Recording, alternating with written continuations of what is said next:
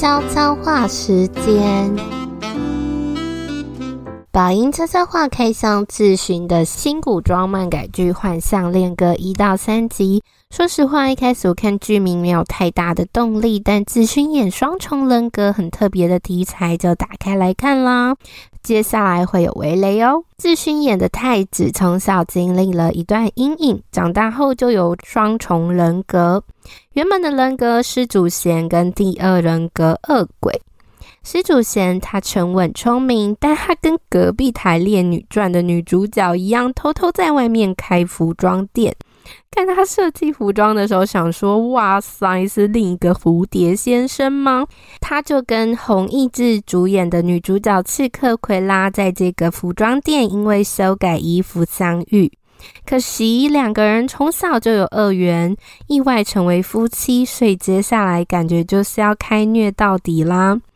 我觉得看点就是第二人格恶鬼跟原本人格天人交战，那呈现的手法呢，它会另开一个视窗，就让两个人穿着黑白衣服对峙。恶鬼的个性调皮捣蛋，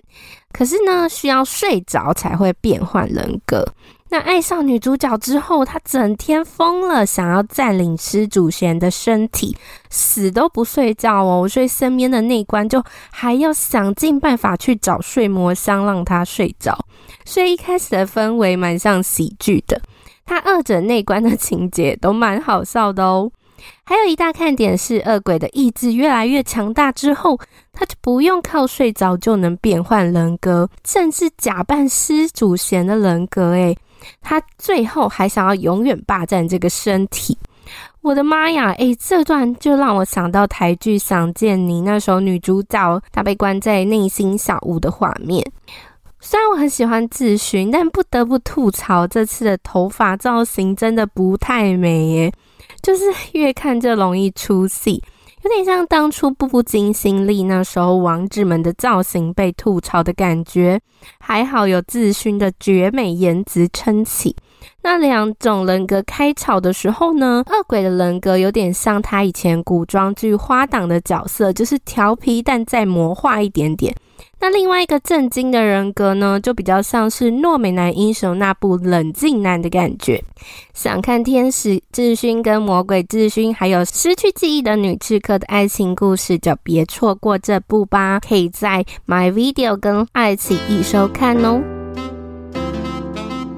大家期待已久的 Nana Tour with Seventeen 在1月5号上线了，就是透过 TVN 电视的播出收看的。才第一集就笑到一直流眼泪，出道9年超有综艺 sense 的小时期，遇上综艺老手罗 PD 居然当仁不让，第一集就在讲因为在今年5月17出演的出差15夜时， DK 从60个框中抽到原佑写的 Seventeen 全员拍摄花样青春的心愿卷，当时制作组瞬间傻眼，但也因为这样，他们秘密计划绑架17去意大利旅行。第一集就在讲他们是如何秘密进行的，居然骗过了所有工作人员，包括所有团员，还因为这样搞出了一个虚拟的节目，让2位终极的成员俊跟小巴可以有签证前往。刚开始看到罗 PD 访问我们好久不见的小队长时，简直就是快要流眼泪了。虽然武力队长您不能去，但是看着他跟罗 PD 一起在日巡时悄悄的趁中场之后成员在狂欢或在睡觉时绑架他们的现场，我真的是笑到快断气。尤其是几个酒醉的成员忙内盛况还有小老虎等人一脸微醺，自己搞不清楚自己是谁我在哪里的状态，真的是艺人少有会显现的样子啊，有够平时有够可爱。然后因为大家担心小巴知道虚拟的节目是个骗局，纷纷担心要怎么跟他说的样子，真的是团魂大爆发，令人忍不住跟着紧张了起来。